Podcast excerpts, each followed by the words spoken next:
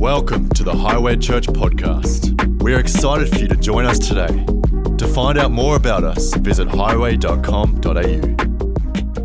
We're talking about mission today, if you didn't notice. Um, we've been doing a bit of a series lately where we're doing four week cycles and we're going to continue uh, until the sort of end of November. And the week one is foundations, week two is family, week three is spirit. That's where we had our worship night last Sunday night. And this Sunday, we're talking about mission. And I guess today I'd like to talk about that this evening for a few moments.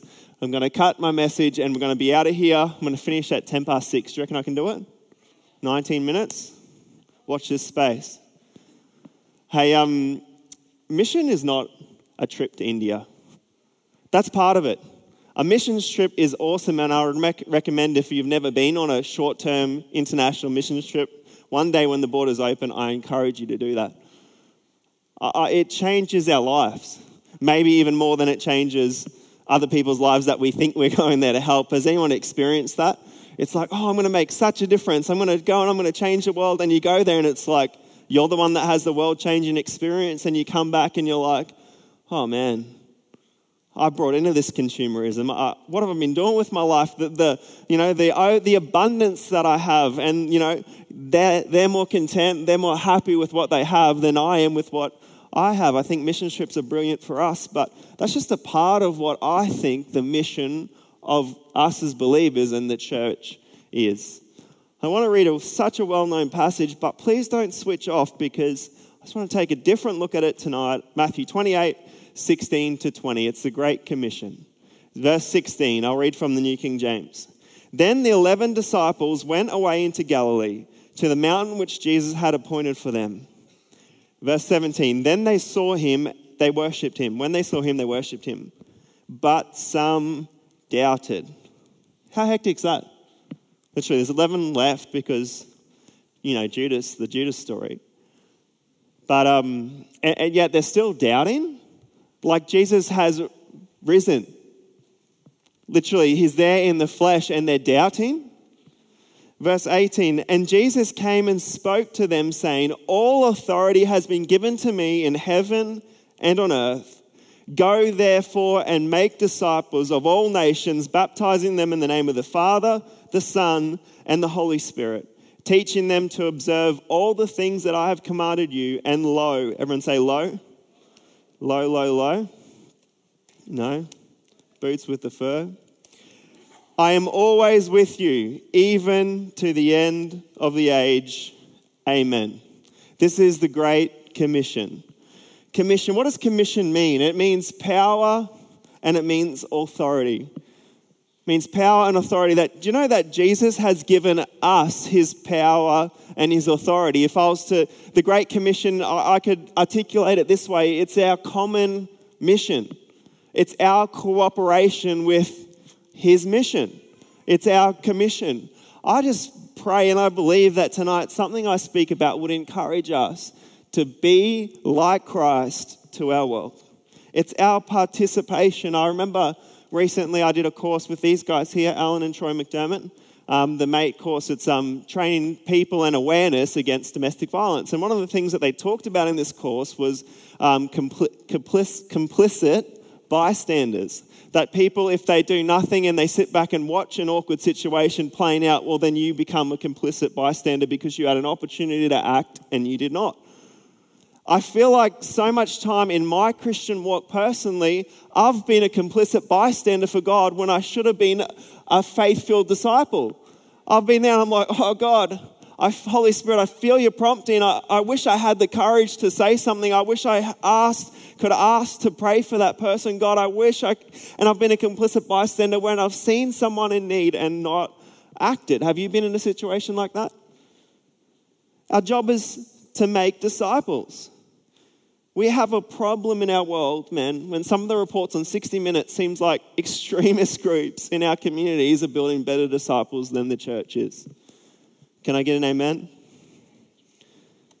It's crazy.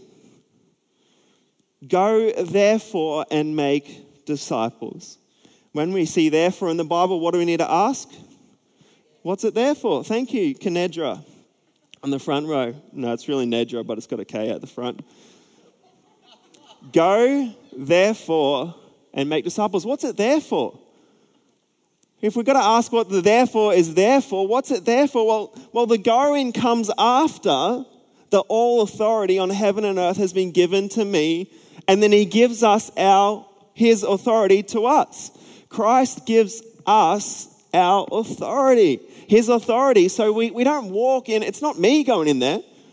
It's not go therefore, Caleb, because you're a legend. No, no, no. It's all authority from heaven through Christ has been available to us. So when I go, it's not me, it's not my confidence, it's not my skill set, although He works through our skills and our talents and all of these things, but it's His power at work within us. That it's Him.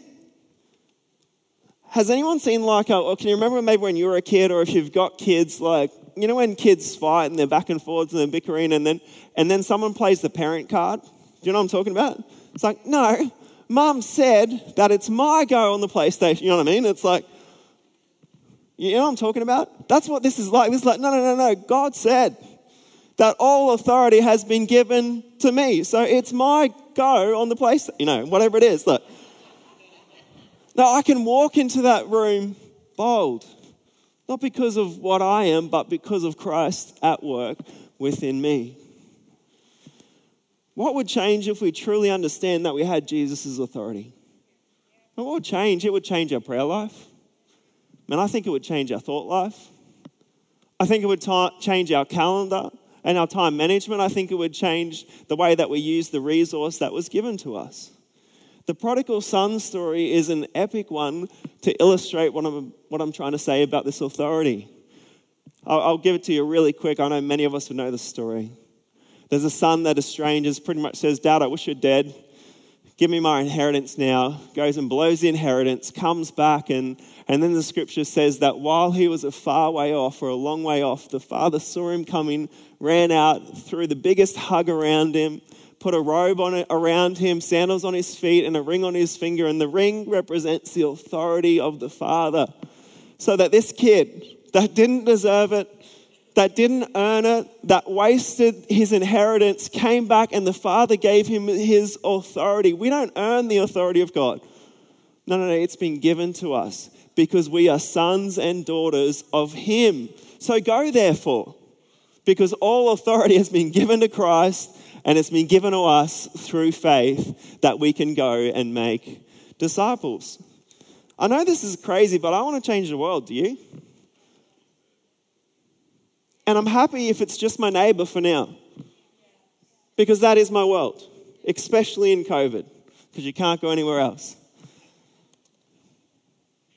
But I'm with you, God says. What would change if we truly believed that He was with us? That we had His authority and that He was with us? I went to a really rough primary school in central Queensland. No, I'm just joking, it wasn't that rough. Just trying to G up the story a bit, you know, give me a bit of street cred. But I went to Emerald North State School.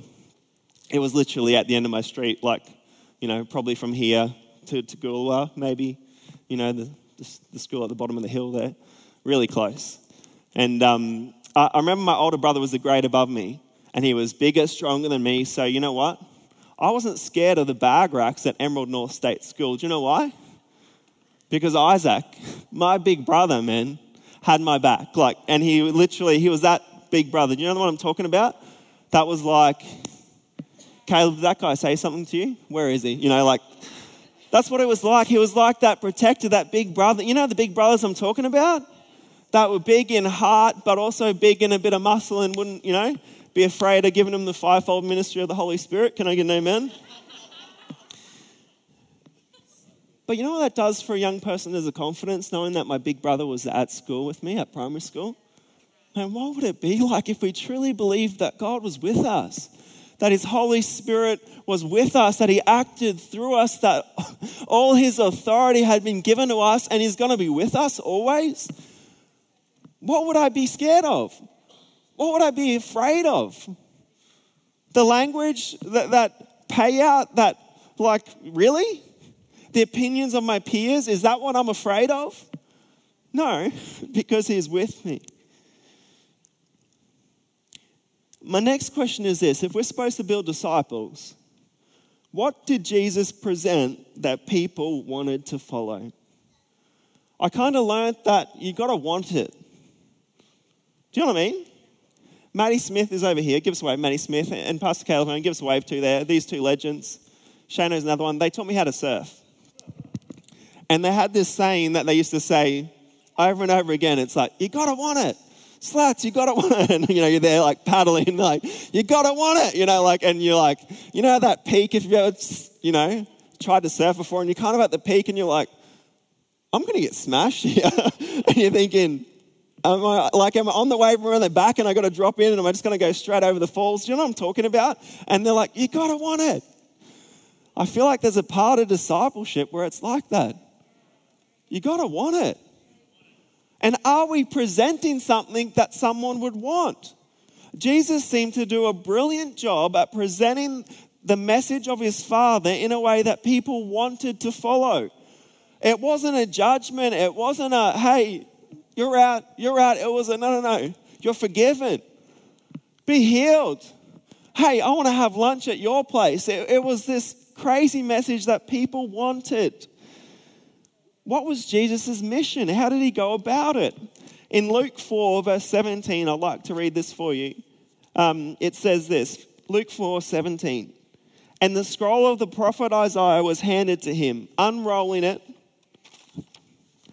he found the place where it was written. This is crazy. Can you imagine this, this story? Jesus in the temple is handed this scroll of Isaiah, which was a lot better than this one. And he unrolls it and he reads a prophecy, a messianic prophecy about himself. And he gets like, and, and in the Jewish culture, it's been fulfilled in front of their eyes, and they're going, Oh, yeah, yeah, we know this.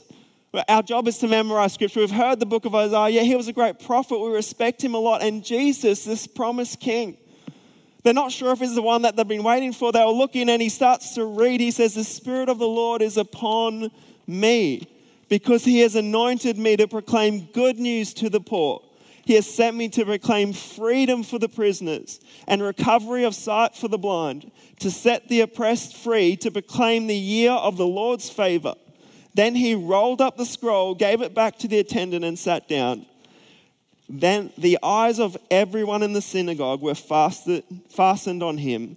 He began by saying to them, Today this scripture is fulfilled in your hearing. I love that it was good news to the poor. I love that it was freedom to the prisoners, recovery of sight to blind, the oppressed free and the favor of the Lord, the year of the Lord's favor. It reminds me of some of Jesus' other teaching, the least of these. In Matthew 25, he talks about this. I'll just skip ahead, but he separates these on two sides. He says he's talking, he's separating the ones that are righteous and the ones that were unrighteous. And he says, Then to the righteous he will say,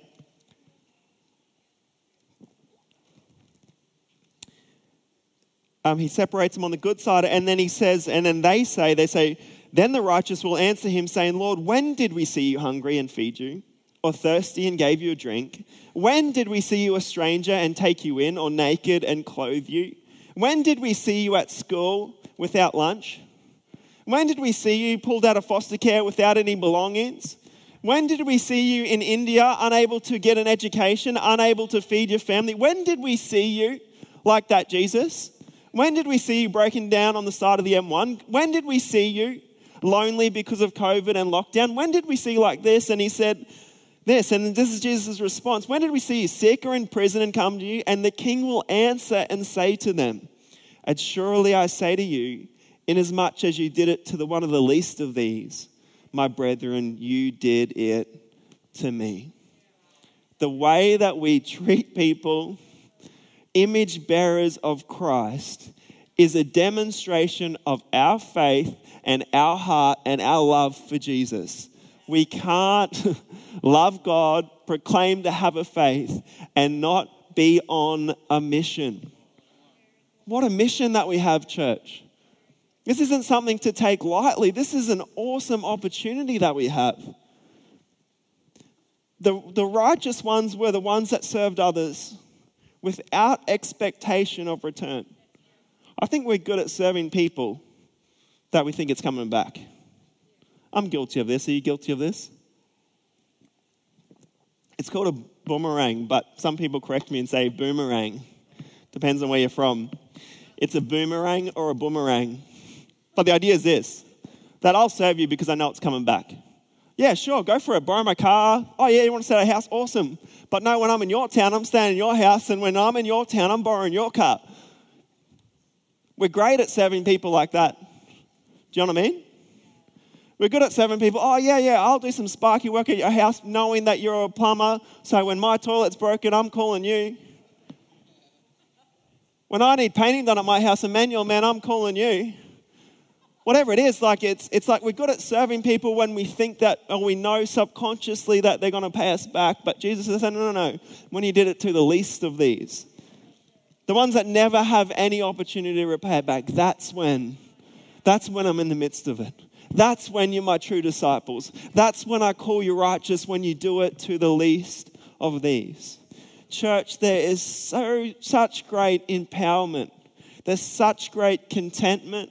There's such great joy in life in serving others. Seriously. I just want to be a bit harsh, a bit brutal right now, but if, if you're not generous with your finance, can I encourage you? Find something to give to. And I'm not asking, you don't even have to give it to Highway. I'm not saying that. I, I think a portion of our tithe belongs to the church. I'm not saying that. But what I'm saying is that I think that you should give. I think we should be marked by our generosity. If we don't ever volunteer some of our time in life, can I encourage you to give some of your time to people that can't repay you? That person in your life that you know that they're lonely and you're pretending like you don't know, can I encourage you to have that conversation? To make that cup of tea, whatever that looks like to you, with no strings attached, with no expectation of future repayment attached. What is our mission heart? I'm coming to a close right now. But if you've switched off, could I just have your attention for two minutes? Because this is the whole point of my message in two minutes. I have a daughter, her name's Honey. She's one and a half years old. I am so in love with her. Like, I'm infatuated with her. I'm like, but she doesn't know how to process that. I'm like, honey, I love you so much. And I'm like pouring everything out in these words as I'm telling her, and she's like, shop, shop, or food, food. Like, she doesn't know. And I'm like, no, no, honey, you don't understand. Like, I love you so much. And she's like, dummy, dummy. You know, I'm like, no, no, you're not comprehending. This is like our God to humanity. It's like there's this miscommunication, and we are all his sons and all his daughters. And his love for us, like my love for my daughter, pales in comparison to how much Christ loves humanity. To the love of the Father is so great for humanity. And he's like, I love humanity. Our job is to be that middleman that, that's our job. Our job is to continue to show love with our words, with our deeds, with our actions, with our resources, by any and every means possible to everyone that we come in contact with. If they're ready for it, awesome. If they're not, doesn't change a thing. Honey's not ready to comprehend how much I love her. Does that change me showing her? No, never. She can't comprehend how much I love her. Does that mean that I don't change a nappy? No. No, no. I might get Kim to do it every now and then.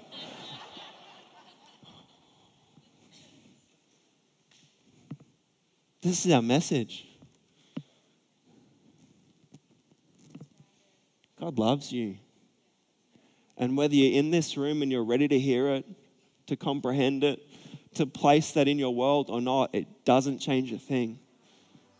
And I'm here to tell you tonight that God loves you the example of Jesus is that it didn't matter where you'd been, where you come from, or what you'd done, but you need to hear a message that Jesus loves you.